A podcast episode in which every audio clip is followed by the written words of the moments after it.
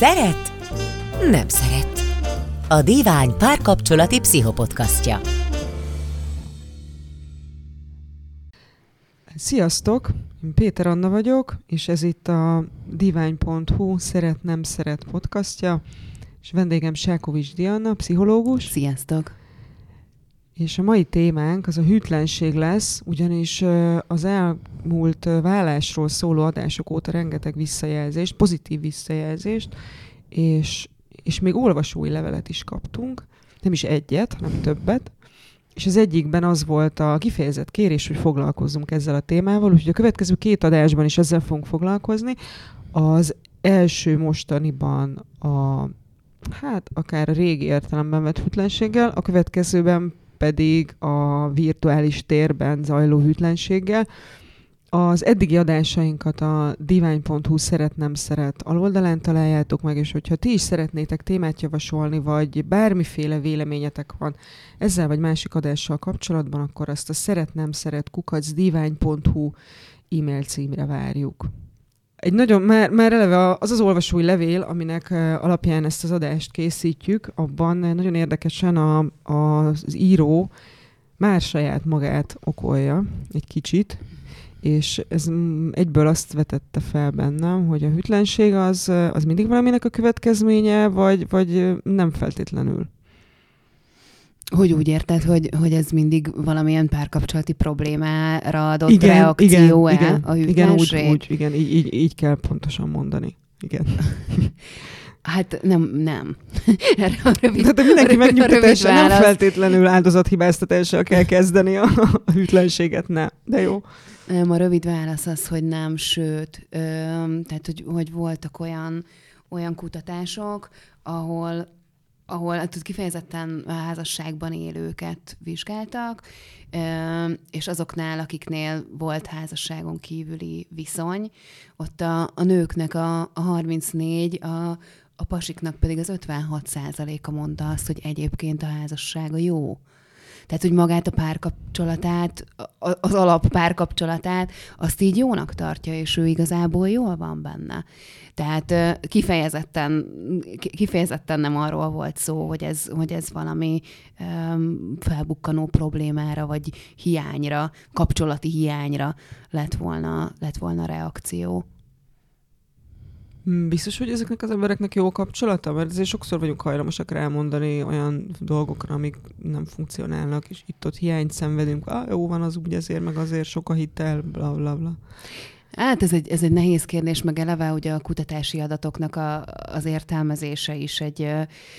Szóval, hogy ez sem mindig egyszerű, tehát, hogy nem tudjuk egészen pontosan, nyilván utána lehetne nézni, de nem tudjuk egészen pontosan, hogy hogyan is zajlott például ez a kutatás. Tehát, hogyha itt az volt, hogy egy kérdőívet kellett kitöltened, hogy félreléptél-e az elmúlt 2 hónapban, vagy fél évben, igen, hogy ítéled meg a párkapcsolatodat egy 5 fokú skálán, 1 nagyon rossz, 5 tökéletes, hát végül is legyen egy 3-as, 4-es, vannak jó időszakaink.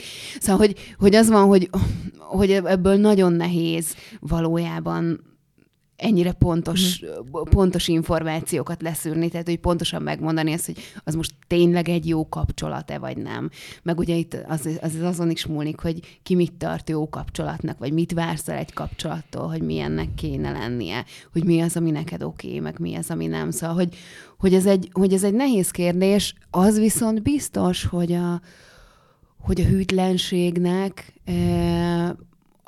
annak azért sokkal több dimenziója van, meg oka lehet annál, mint hogy a kapcsolatod rossz.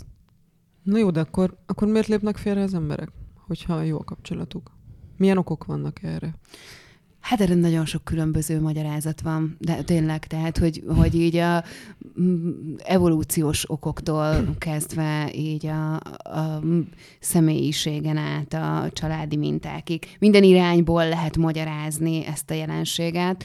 Azok, akik a dopamin receptorokat kódoló bizonyos típusú génekkel rendelkeznek, azok hajlamosabbak arra, hogy félrelépjenek a kapcsolatban. Ugyanígy találtak tartottak összefüggést a vazopresszin receptorokat kódoló géneknél, ugye ezek mind hormonok, amik egyébként befolyásolnak egy csomó mindent így a társas viselkedésünkben.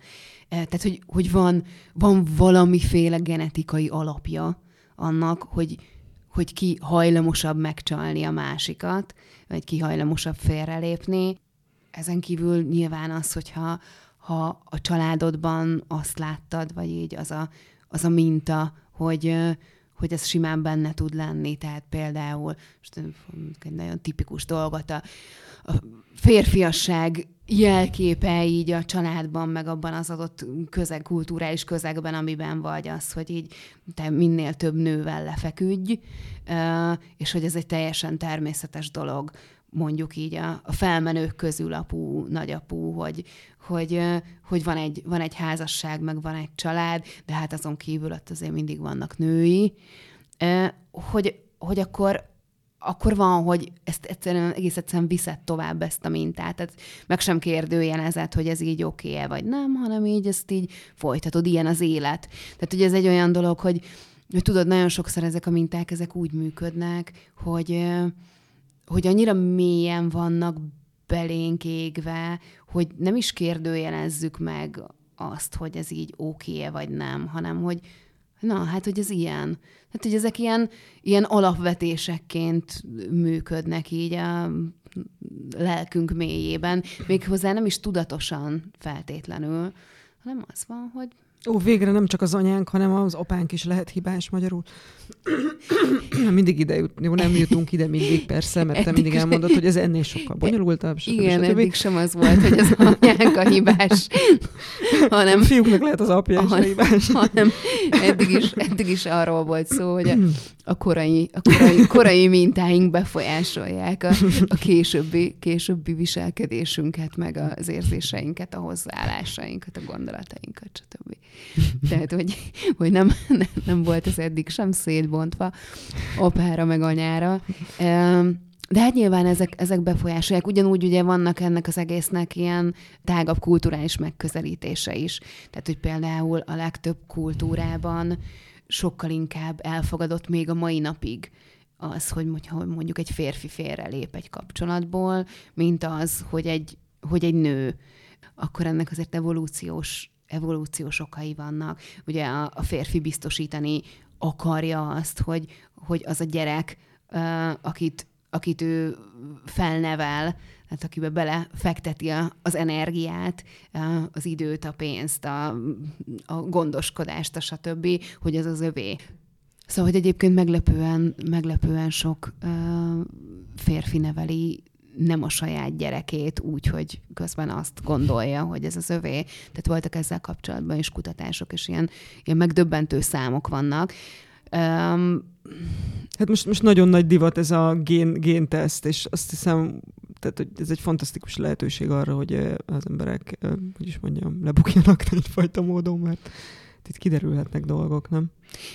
Hát igen, de hogy ugye ez is egy nagyon nehéz kérdés, mondjuk egy ilyen genetikai tesztnél, hogy most elképzeled azt, hogy együtt élsz boldogan a pasiddal, eljön az a pont, hogy lesz gyereketek, mind a ketten nagyon várjátok, és akkor azt mondja a férfi, én nagyon örülök neki, mert nagyon szeretlek téged is, meg nagyon szeretném a gyereket is, de hogy azért csináljunk már egy genetikai tesztet, hogy tényleg tőlem van-e. Nem úgy értem, hanem ez a mindenki boldog-boldogtalan rendeli magának ezeket a teszteket. Nem arra gondolok, hogy a születés után azonnal akkor igazoljuk le a köröket. Mert hogy ilyen is van. Szerintem van ilyen, igen, biztos voltam benne, hogy vannak ilyen neurotikus személyek, hanem ami egyébként ezek szerint, hogyha magas a statisztika, nem is olyan neurotikus. Igen, na hát ez a nagyon nehéz kérdés ebben, hogy egyrészt tökre érthető az igény, hogy és akkor biztosan tudjam, hogy az enyém, de hogy közben nyilván, hogyha egy ilyen dolog felmerül, akkor ugye ott azért a bizalom így alapvetően sérülhetett. Tehát, hogy érted? Jó, de azt hiszem ez az extrémitás a hűtlenségnek már, amikor... tehát szülök egy gyereket mástól. De feltételezem, ezt sokszor még a nők se tudják, mert hát azért... Hát előfordulhat, hogy nem tudják. Jó. előfordulhat, hogy ott van benne a kételj egész életében, hogy vajon ki az apja ennek a gyereknek. Meg előfordulhat az is, hogy nagy valószínűséggel tudja, de úgy dönt, hogy mondjuk azzal a férfival, akitől egyébként a gyerek van, azzal, vagy nem kívánja felnevelni, vagy nem tudná vele felnevelni ezt a gyereket. Vagy az a férfi nem kívánja felnevelni, sőt a gyereket van. Sem kívánja. Így van, és akkor ezért valakivel, aki egyébként biztos háttér, és mondjuk úgy gondolja, hogy jó apja lehet, vagy egyáltalán lehet az apja, azzal neveli fel a gyereket. De szóval, hogy ez azért egy olyan titok. Hát ez egy igazi mély dzsuva, ez a legnagyobb kitolás a gyerekkel. Egyrészt egészségügyileg is szerintem, mert hogy simán kerülhet olyan helyzetbe, hogy szüksége van bármi genetikailag azonos lénytől valami segítségre, és akkor, amikor eleve már van egy terhelt helyzet, de hogy akkor derül ki még ez is. Tehát hogy lehet ilyen? Tehát szerintem ez olyan relatíve nagy felelőtlenség, ami tehát megtörténik persze, de hogy meglepő, hogy ilyen nagy számban felelőtlenkednek az emberek. Tehát lehet, hogy erre érdemes lenne egy picit jobban odafigyelni, hogy mondom. Hát nem beszélve arról, hogy azon kívül, hogy vannak ilyen egészségügyi kockázatai ennek, azért pszichés kockázatai is bőven vannak. Tehát, hogy úgy felnőni, hogy az anyám egész életében titkolta, hogy ki a valódi apám, és folyamatosan ott lebegett közöttünk ez a titok. Ennek azért nagyon sok pszichés következménye is tud lenni a későbbi életben. És ezek nem pozitívak. Tehát, hogy a titkoknak, azoknak így mindig megvan az ára. Ez így generációról generációra adódnak át a mélyben, úgyhogy egyébként így nem is vagyunk tudatában. Biztos vagyok benne, mert csak a saját példámon is tudom, hogy az ilyen eltitkolt személyek azok milyen súllyal bírnak. Nem is, tehát nekem egy, majdnem nem mondhatnánk, jelentéktelen rokont titkolt el a család. Tényleg egy sokadik nagynénit, tehát semmi, nem az apámat. Tehát, hogy azért nem egy ilyen súlyú titok volt a családban. Tehát, hogy ez azért úgy nem játék. Nem, ez nagyon nem játék, és annyira nem vagyunk tudatában annak, hogy ezek a dolgok egyébként mit okoznak a későbbi generációkban. Tehát, hogy úgy érezzük ilyenkor, tehát az, aki ezt a titkot elkezdi kialakítani, meg megőrizni, meg hordozni, hogy ez úgy gondolja, hogy ez az ő dolga, ez az ő súlya, ez az ő terhe, és hogy valójában nincs ilyen, tehát hogy nincs olyan, hogy valami a családon belül csak egy valakinek a terhe. Az mindenkinek valahogy a terhe lesz. Hát akkor, tehát, hogy én úgy általában nem gondolom egyébként, hogy olyan nagyon extra lenne, mármint, hogy semmiféle véleményem nincs a félrelépő emberekről, sőt, én még látok egyébként egy kapcsolatban akár, hogy is mondjam, ilyen pufferzónát is esetleg, ha valaki félrejárogat. Mire gondolsz? Milyen pufferzónára? Hát arra gondolok, hogy van otthon valami hiány, van egy funkcionáló kapcsolat, de valami nem százas, és valaki ezt máshol gyűjti be, és egyébként meg otthon működtet. Én látok ilyet többet is, hogy otthon működteti a kapcsolatot, tényleg színvonalasan, tehát hogy energiát tesz bele, mindent oda tesz. Még különböző generációkban is látok ilyet. De az amúgy meg néha megcsinál ezt-azt. Mert neki, nem tudom, mert hogy az az izgalom, az már otthon nincs, mert hát ugye egy idő után nem jellemző az a baromi nagy izgalom. És ettől majdhogy nem egy frusztrációtól szabadul meg. Vagy ez egy világméretű hazugság, amit most felvázoltam? Ebben az egész hűtlenség kérdésben ebben nagyon kevés ilyen, nem tudom, alapigasság van, amit kimondhatunk, azt meg egyáltalán nem mondhatjuk, mert mint pszichológus szemmel, hogy most itt valami rossz, vagy nem rossz, meg hogy normális, hol, nem normális, hogy hol vannak ennek a határai. Azért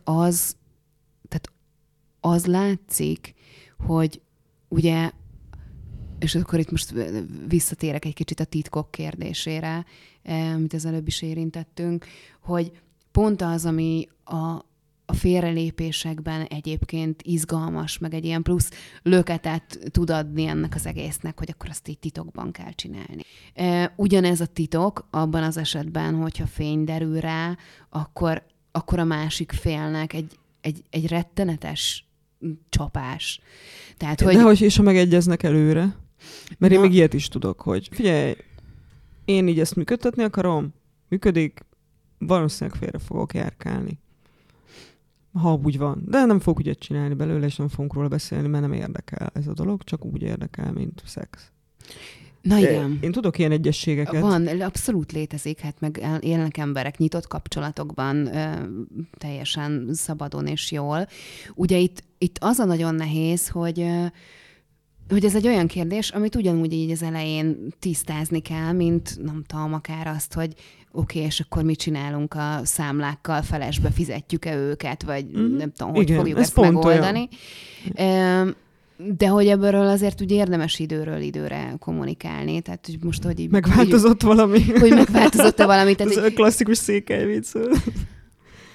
Nem? Nincs meg. Hát, hogy valami olyasmi, azt hiszem, hogy az asszony hiányolja, hogy apa nem mondogatja neki, hogy szeretlek, és akkor erre apa azt mondja, hogy hát annak idején mondtam, azt azóta meg ez így van, majd szólok, ha változott, ennyi.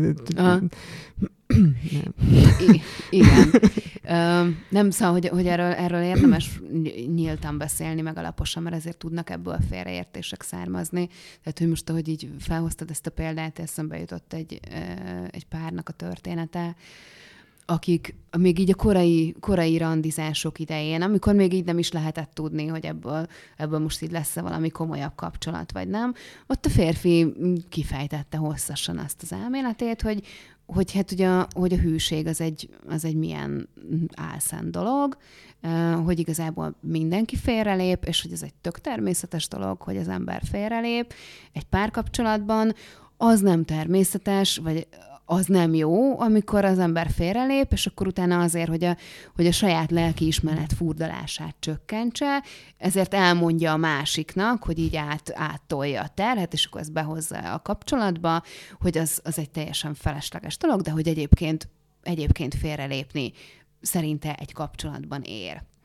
Ezt a lány úgy értelmezte, hogy akkor nyitott kapcsolatban élnek, tehát... Ugye, ez jól értelmezte. Csak az illető magára vette érvényesnek kizárólag, vagy hogy? Nem, hanem ő ez egy ilyen általános dolog volt, általános megfogalmazás a kapcsolatokról, és telt múltak a hónapok a kapcsolatban, komoly kapcsolat lett közöttük, nagy szerelem, amiben kiderült, hogy a lány így félrelép. Hát gondolta, hogy a fiú is csinálja. A fiú pedig teljesen kiborult, mondván, hogy de hát, hogy ő végig hű volt, hiszen szeretik egymást, hát miért kéne ebben az egészben félrelépni. És akkor ott ültek ebben a zavarban, hogy a lány, hogy de hát te mondtad, hogy ez ér, hogy ezt lehet. Jó, hát így másoknak, de hogy így nem ebben a kapcsolatban, nem. És ezt azért mesélem el ezt a példát,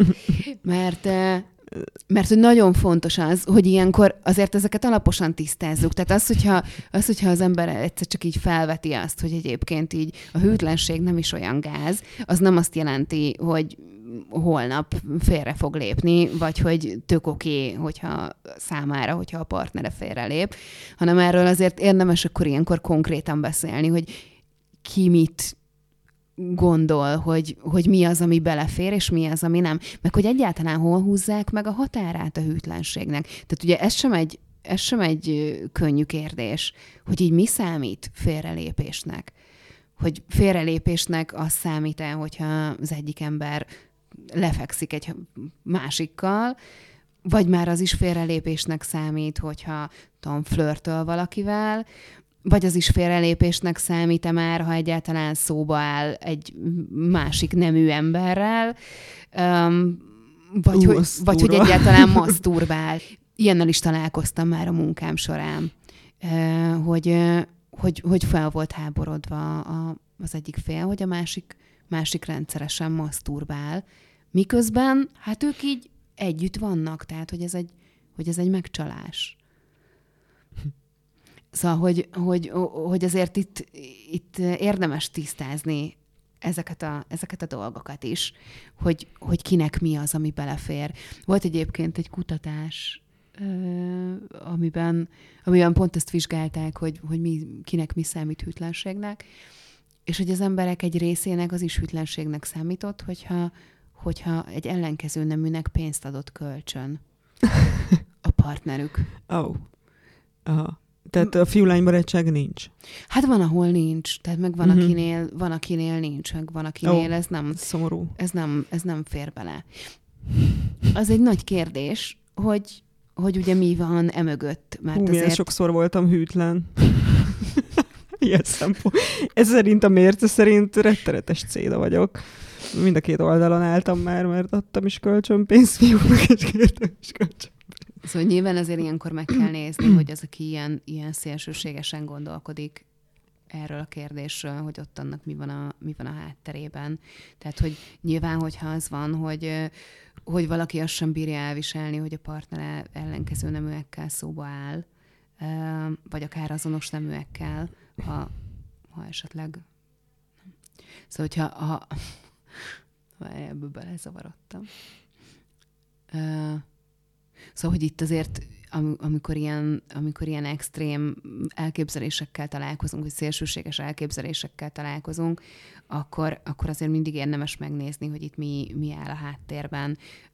Mert azért általában, hogyha valaki azt gondolja, hogy bárki, akivel szóba áll a partnere, az egy potenciális veszélyforrás, és azonnal elindul benne a féltés, a féltékenység, akkor nyilván van feladata ezzel a kérdéssel. Tehát, hogy ez azért túlmutat azon, hogy akkor ilyenkor az ember megrázza, hogy megvonja a vállát, és azt mondja, hogy jó, hát ő ilyen, hát akkor mostantól úgy élünk, hogy nem beszélünk senkivel, csak vele. Tehát, hogy ez így nyilván nem oké. És hogy ezzel érdemes valamit kezdeni, ilyenkor érdemes megnézni, hogy mi áll ennek az egésznek a hátterébe, hogy miért is félő annyira. De az egyébként teljesen egyértelműen látszik, visszatérve egy kicsit a miért lépnek félre az emberek kérdésre, hogy hogyan nőttünk föl, hogyan tudtunk kötődni így az elsődleges gondozóinkhoz, mennyire volt biztonságos az a kapcsolat, amiben így gyerekkorunkban éltünk, az azért befolyásolja azt is, hogy mennyire vagyunk féltékenyek, meg azt, hogy mennyire vagyunk hajlamosak félrelépni. Esetleg van még olyan ok, amit nem említettünk, mert mondtad, hogy számos okból lépnek félre az emberek, és akkor elkezdtél izgalmas dolgokat mondani, hogy van valami, ami még szerinted érdemes arra, hogy kiemeld? Igen, ugye beszéltünk eddig a genetikai háttérről, a kulturális mintáinkról, megbeszéltünk a családi dolgokról, a családi mintákról, a kötődésről, de hogy vannak azért ilyen személyiségbeli tényezők is.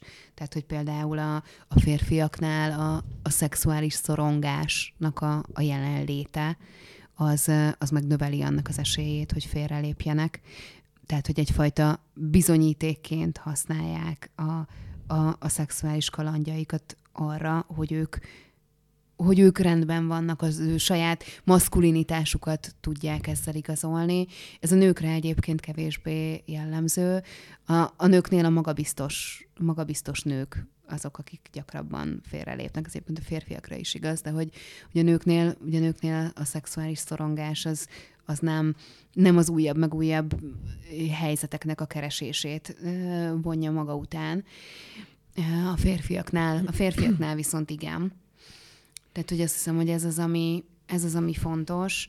De aztán vannak még itt ilyen nagyon izgalmas tényezők még, amik lehetnek a hűtlenségnek a hátterében. Visszatérve erre a kulturális vonalra, tehát vannak olyan elméletek, amik szerint egyáltalán nem is természetes monogám kapcsolatban élni. Mert hogy egyszerűen nem erre vagyunk berendezkedve, hogy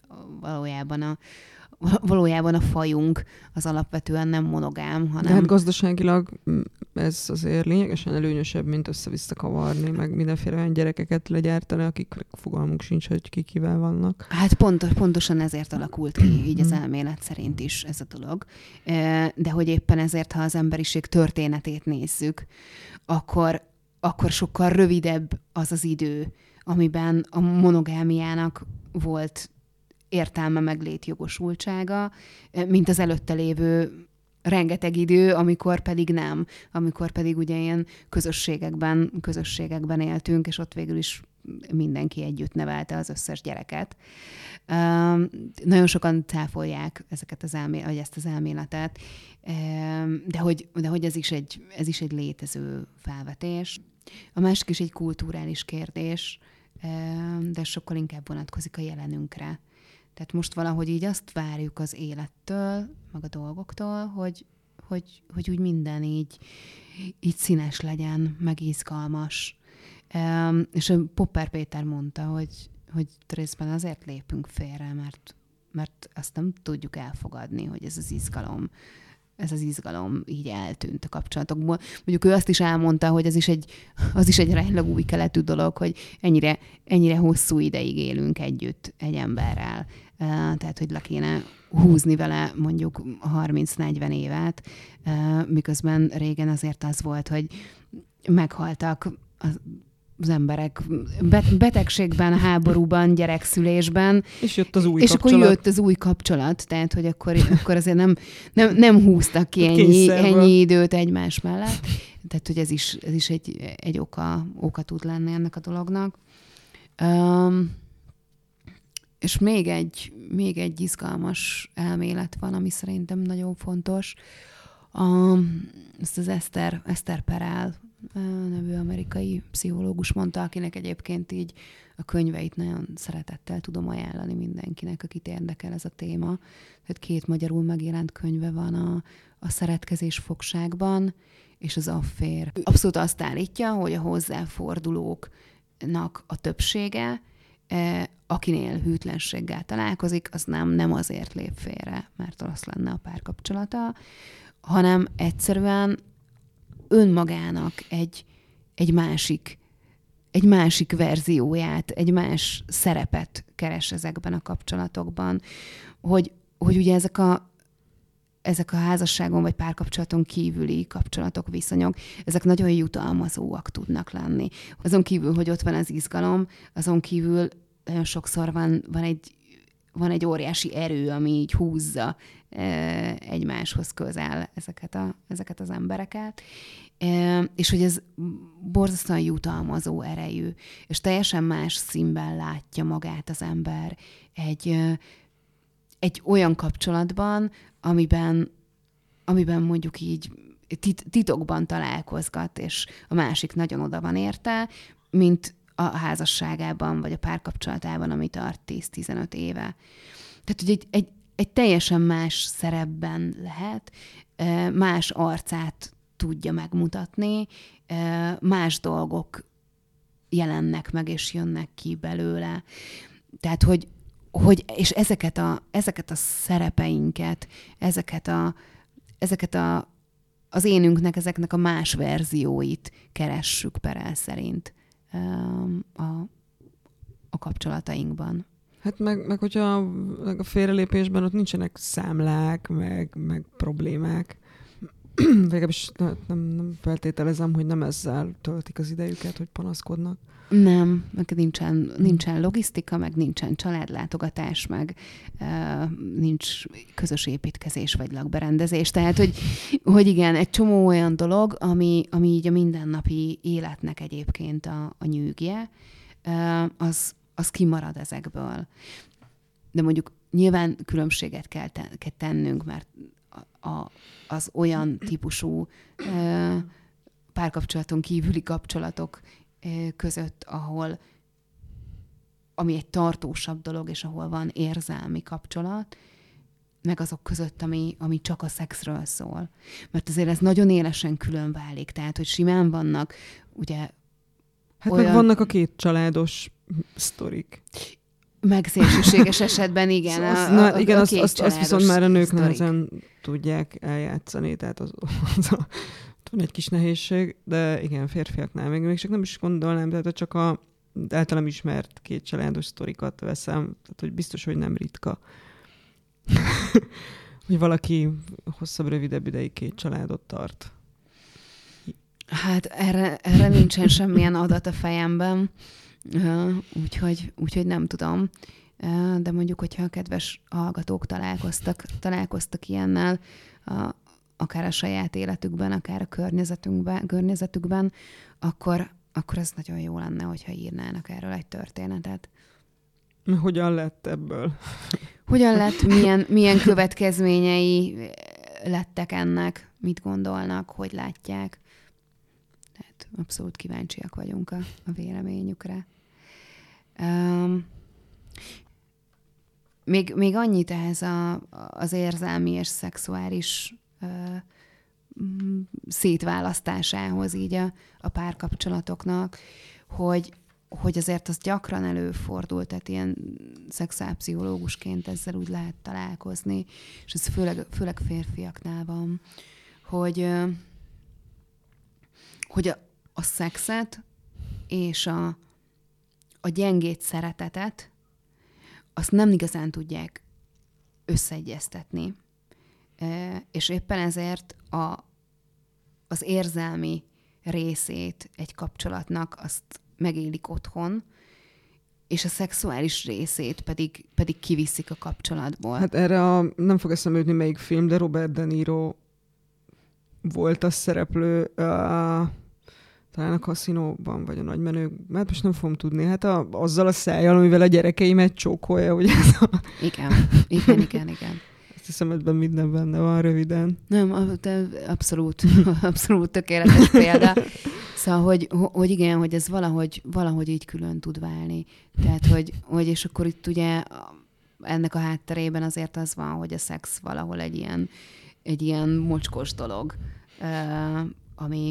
ami nem arra van, hogy az ember szeretetet fejezzen ki vele, vagy gondoskodást, vagy adjon vele valamit, mert ugye nagyon sok mindenre lehet használni. Igen, erről már beszéltünk egy korábbi adásban, hogy mire egész extrém dolgokra használják a szexet emberek. Igen, úgyhogy ez nyilván egy olyan kérdés, amivel szintén érdemes foglalkozni, hogy hogyan lehet mondjuk ezeket a területeket valahogy így közelíteni egymáshoz. És mi van, ha kiderül? Mit tegyünk? Tehát akár van az, hogy valaki félrelépés elmondja, ami szerintem mindegy, ez tényleg ilyen kb. Büntetendő nálam, tehát hogy így oldjad már meg, na, ha már úgyis mindegy, tényleg ez ilyen rettenetesen idegesítő, valaki nem képes ezt kezelni, mindegy, elmondja, ott vagyunk. Vagy hát előfordul az is, hogy lebuknak emberek, így úgy, amúgy, akár szerintem, akár direkt is simán van, aki addig feszíti a húrt, hogy lehet, hogy a másik az már pontosan tudja, hogy miről van szó, de már nem, tehát ennyire nem tűri, hogy hülyének nézzék. Mit lehet tenni? Hát itt most nem volt egyesség. Tehát most azért azt zárjuk ki, hogy az elején ott volt a piros csizma az asztalon, hogy annyira ne lepődjetek meg, ha tényleg oda kerül. Tehát, hogy az, hogyha nem volt megbeszélve, hogy lehet ilyesmit csinálni.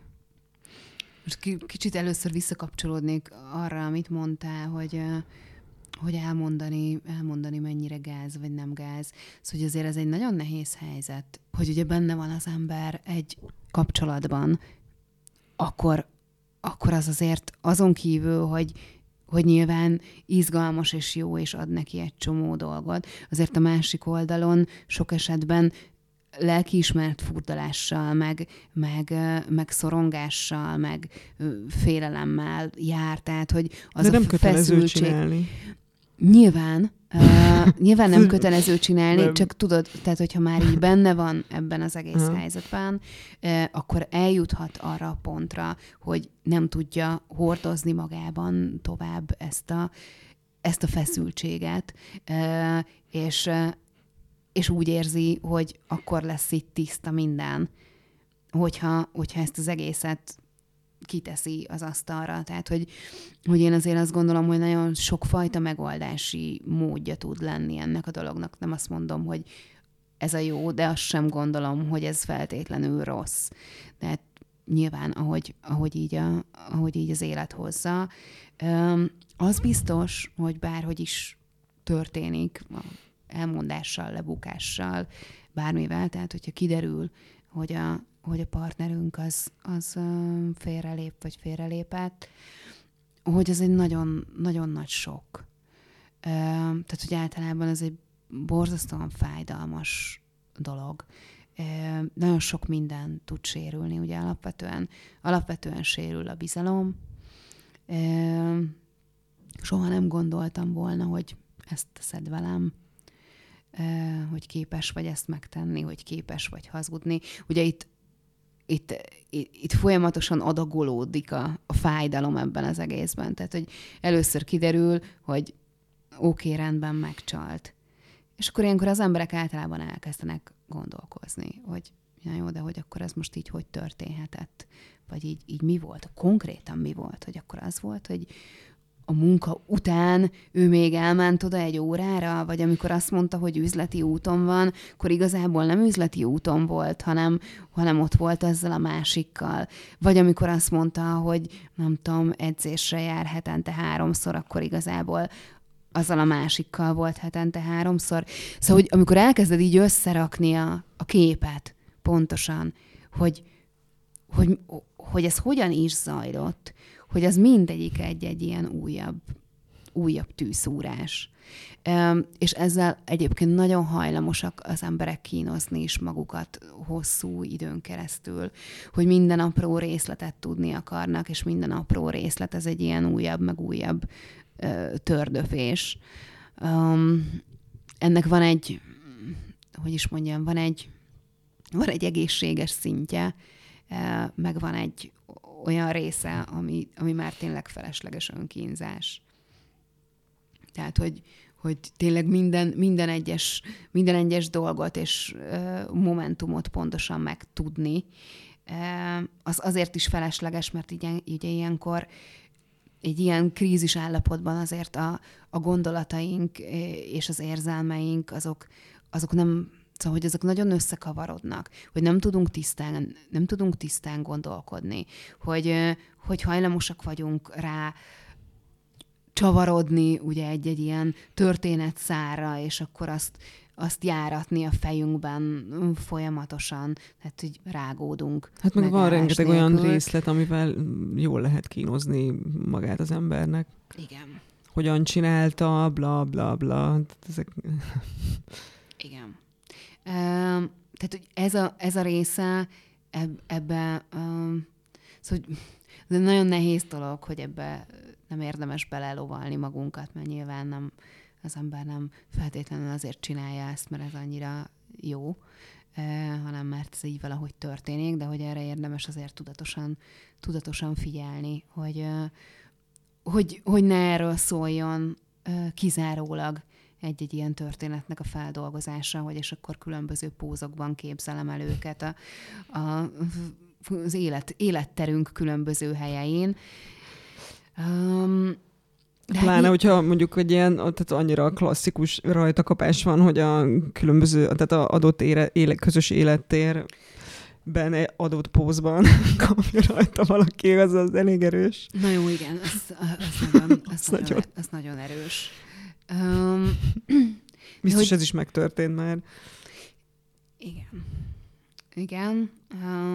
De azt gondolnám, ha tippelnem kéne, akkor azért azt gondolnám, hogy a különböző elektronikai eszközökön való lebukása a legtipikusabb. Tehát azért ott is vannak olyan lehetőségek, amik hasonló vizuális élmény nyújtanak, hogy valóban.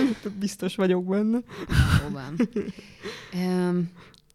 Szóval, hogy amit tudatosítanunk kell magunkban ilyenkor, hogy igen, hogy ilyenkor össze vagyunk zavarodva, ilyenkor összeomlik a összeomlik a rendszer, elkezdjük megkérdőjelezni azokat a dolgokat, amikben addig hittünk a kapcsolatban, a másikban úgy egyáltalán. Ugye ilyenkor nagyon sokszor az ember elkezdi saját magában keresni a hibát, hogy mi az, amit én nem csináltam, mi az, amiben kevés vagyok.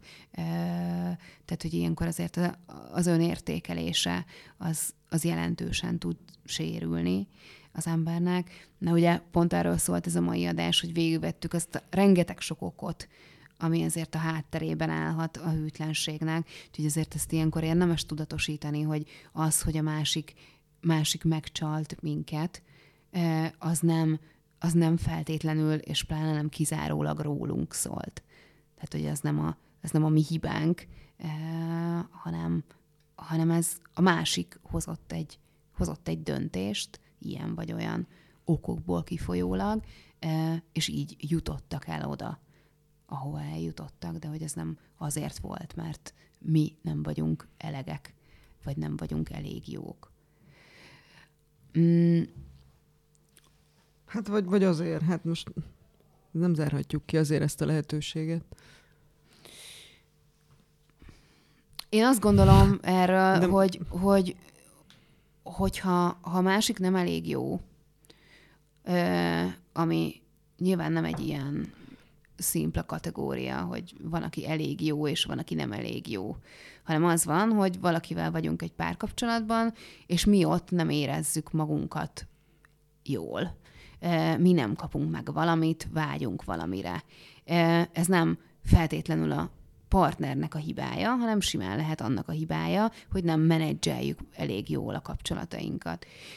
Hogyha az van, hogy a kapcsolatban megjelenő hiányainkra nekünk az a válaszunk, hogy elmegyünk máshova, ahonnan megkapjuk, az a saját döntésünk. Az sem arról szól, hogy a másik nem elég jó, hanem az, hogy úgy döntöttünk, hogy ezeket a hiányokat mi máshogy oldjuk meg. És egyébként az összes ok, amit itt felsoroltunk, hogy mi állhat a hűtlenség hátterében, ezek mind nem azt jelentik, hogy ha ezek megvannak, akkor a hűtlenségnek egyszerűen így meg kell történnie. Hanem ezek olyan dolgok, amik hajlamosíthatnak. De az, hogy konkrétan félrelépünk-e, vagy sem, hogy tartunk-e fenn viszonyt, vagy nem, ez mind a saját döntésünk. Tehát, hogy az már egy kognitív folyamat. Lehetnek hiányaink, lehetünk szerelmesek, vonzódhatunk valakihez, tehát, hogy ezek történnek.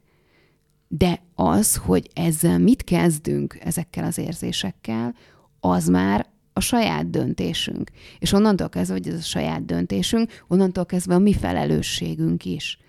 És ez az, amit nagyon fontos tudatosítani szerintem egy olyan esetben, amikor így a párkapcsolatban kiderül a hűtlenség, kiderül, hogy mondjuk a partnerünk félrelépett, hogy érdemes megnézni, hogy mi van ennek az egésznek a hátterében. De ez egy teljesen egyértelmű helyzet, hogy ez az ő felelőssége, hogy ezt megtette. Simán lehet, hogy mi egy csomó mindent elrontottunk a kapcsolatban. Lehet, hogy nem voltunk ott, lehet, hogy nem figyeltünk rá eléggé, lehet, hogy nem töltöttünk vele elég időt, lehet, hogy magányos volt mellettünk. Ezek nagyon fontos tanulságok, amikkel foglalkoznunk kell. De az, hogy ezekre a problémákra az ő reakciója az volt, hogy félrelép, az már az ő döntése, és az az ő felelőssége. Tehát, hogy érted? No, hogy, igen. Hogy ez szerintem nagyon fontos, tudatosítani. Megint csak Eszter Perelt idézném, mert ebben a témában ő szerintem megkerülhetetlen, hogy ő azt mondta, hogy hogyha egy párkapcsolatban mondjuk van egy ilyen történet, és kiderül a hűtlenség, és a pár neki áll rajta dolgozni, hogy ebből a helyzetből, ebből a gödörből így vissza tudjanak mászni, és vissza tudják hozni a kapcsolatukat, hogy javítsanak rajta, hogy vissza tudják építeni a bizalmat, tehát hogy végig tudják csinálni ezt az időszakot, akkor, és ez sikerül nekik, úgyhogy akkor az tényleg ki van beszélve, úgyhogy abban akkor megjelentek az érzelmek, hogy senki nem temette el magába, hogy na jó, akkor legyen az, hogy megbocsátok, és soha többet nem beszélünk róla, mert hogy ez nem megoldás, mert ilyenkor ugye bennünk marad a tüske. Tehát, hogy ezzel így rendesen dolgozni kell, de hogyha ezt sikerül megtennünk, akkor azért egy minőségileg jobb kapcsolat tud ebből kialakulni. És volt is egy ilyen nagyon erős hasonlat a Perelnek, hogy senkinek nem kívánja, hogy rákja legyen. De hogy felgyógyulni a rákból, az egy teljesen új élet. És ehhez hasonlítja azt, amikor kiderül egy párkapcsolatban, hogy valaki félrelépett. Hát köszönjük szépen! A következő adásban a hűtlenséggel folytatjuk, és mégpedig a virtuális hűtlenséggel.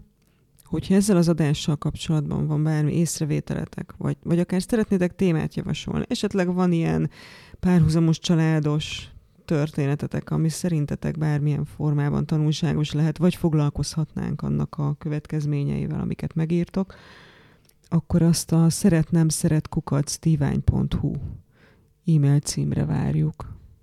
Sziasztok! Sziasztok! Ennek most sajnos vége. De ha kellene még, gyere el a divány.hu szeret-nem-szeret oldalára. A műsor a Béton partnere.